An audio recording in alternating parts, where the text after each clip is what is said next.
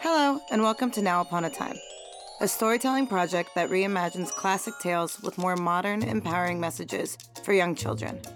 To learn more, visit nowuponatime.org. Today's story is Princess and the Petition, written and narrated by Kim Nguyen, with special appearances from Neil Williams and Ken Marcus.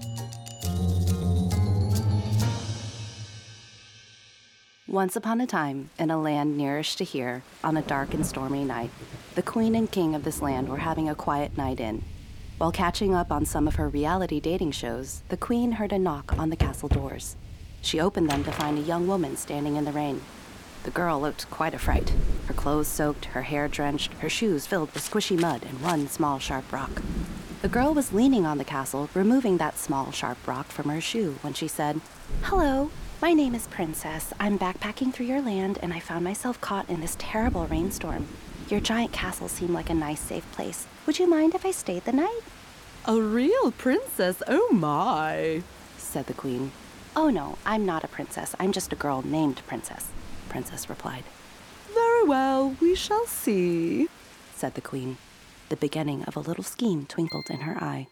You see, the queen had been looking for a real princess for many years now. She had no heirs and therefore no one to take the throne after her. And while the queen had met with many charming and seemingly qualified young women, only a real princess could become the next leader of their land. Moreover, their land had quite particular traditions and an even more peculiar way of determining who was a real princess. It was called the official real princess test. The queen welcomed Princess into her castle and went to ready the guest room. But first, she made a quick stop at the royal safe, where she found the official Real Princess Test manual. She gathered all the materials for the test and followed the protocol exactly as described in the book. On the guest bed, she stacked 20 mattresses on top of each other. Then she added 20 more plushy feather beds on top of that. The giant pile of mattresses and feather beds almost reached the ceiling. Now keep in mind, this is a castle, so it had really high ceilings.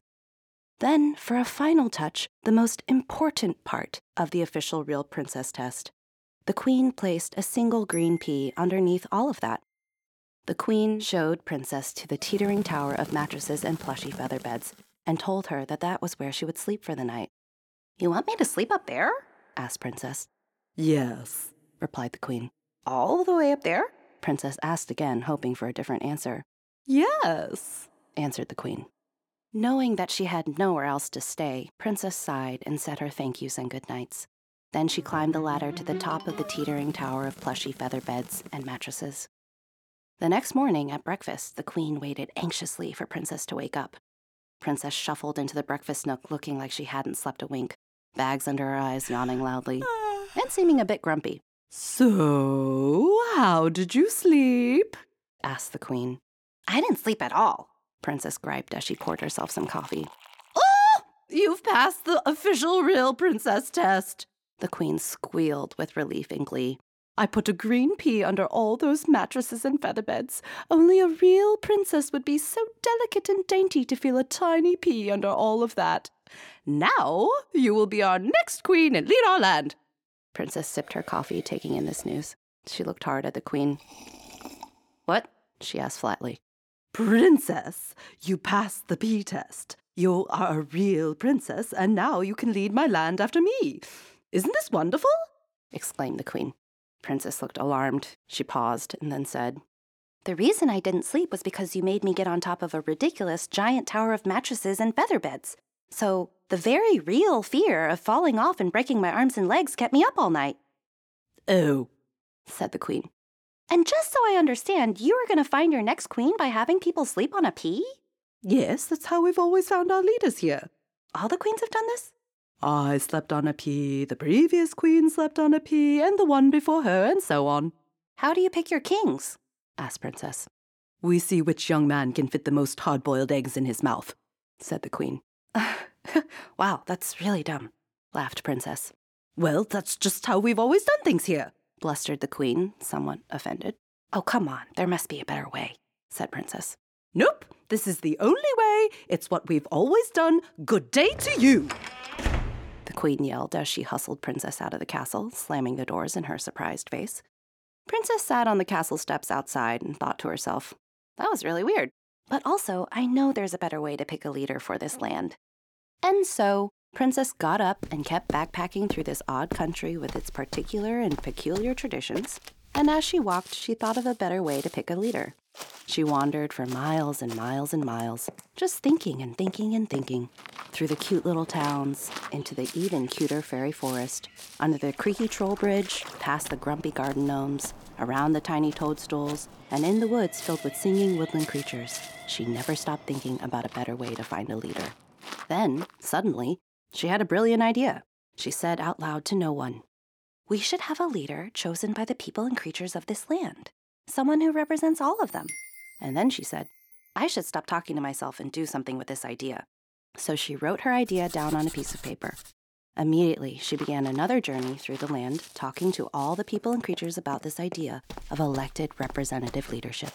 She talked to the town folks in all the cute little towns. "Okay, so you're not a real princess?" asked the town folks.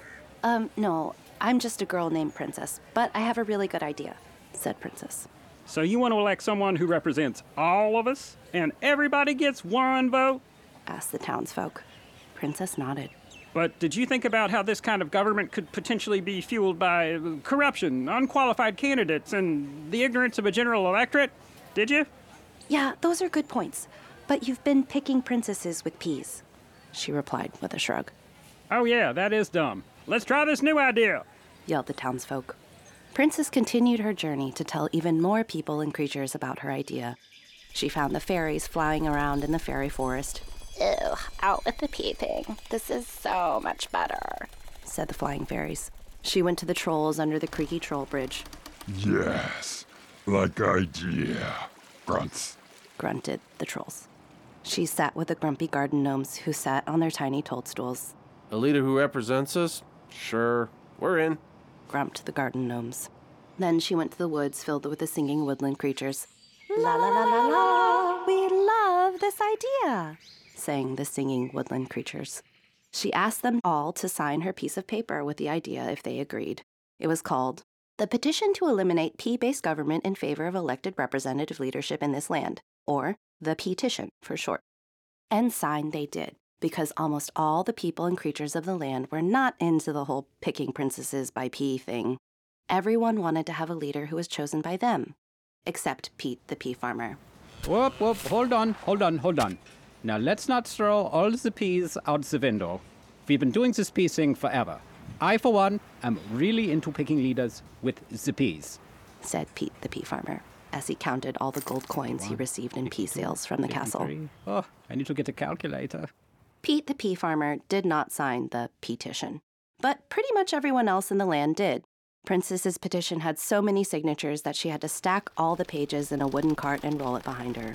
She had so many pages that she had to get one of the larger trolls to sit on top to keep the paper from blowing away. Grunts. So many people and creatures signed that the pages stacked and stacked and stacked until they became a tower of paper taller than the tower of mattresses and feather beds of the official Real Princess test, but with a troll on top instead of a pea underneath. Grunts.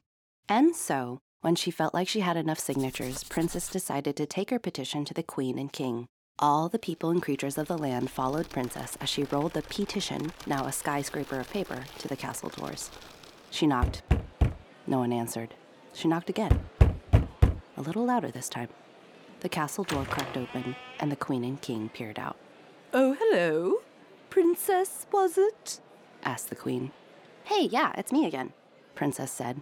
"So we think how you choose leaders is dumb. I've got this really tall stack of paper here that basically says we want to elect our next leader and have them represent everyone in the land, instead of that whole pea thing." "I am for the pea thing. Pete the pea farmer here, just going on the record," yelled Pete the pea farmer from the back of the crowd. "Pipe down, Pete!" The people and creatures of the land yelled back at Pete the pea farmer. The Queen and King looked up and up and up the towering stack of papers. The troll waved at them from the top. "Hi. But we have always done it one way. We only know how to do the pea thing," said the Queen. "Sure, but there's a better way, and we could change it," said Princess. The Queen and King looked up and up and up at the towering stack of paper again. And then they looked at the large crowd of all the people and creatures of their land gathered at their castle doors. They looked at each other and nodded. It was a reasonable idea. In fact, it was a great idea. Way better than the whole pee under a bunch of mattresses and featherbeds thing. And better than the whole hard-boiled eggs in young men's mouths thing, too. They decided to hold free and fair elections in their land from that day forth. And so, in their first free and fair election, the people and creatures of the land chose Princess to be their president. Then, in a peaceful transition of power, the queen and king became regular citizens, equal to everyone else. The king was secretly relieved because he didn't want to see any more young men almost choked to death on hard-boiled eggs. A girl named Princess became their very first president. President Princess led justly, kindly, and to the best of her abilities until the end of her term. Now, the petition is displayed in a case in a museum, if no one has stolen it. And this is a true story. Thank you for listening to Now Upon a Time, created by the Martin Agency. This episode was recorded and mixed thanks to the generosity of Superjoy and Overcoast Music and Sound, with podcast intro and outro music composed and recorded by Pool. If you like today's story, please share it. And don't forget to leave us a review wherever you get your podcasts. May you live bravely ever after.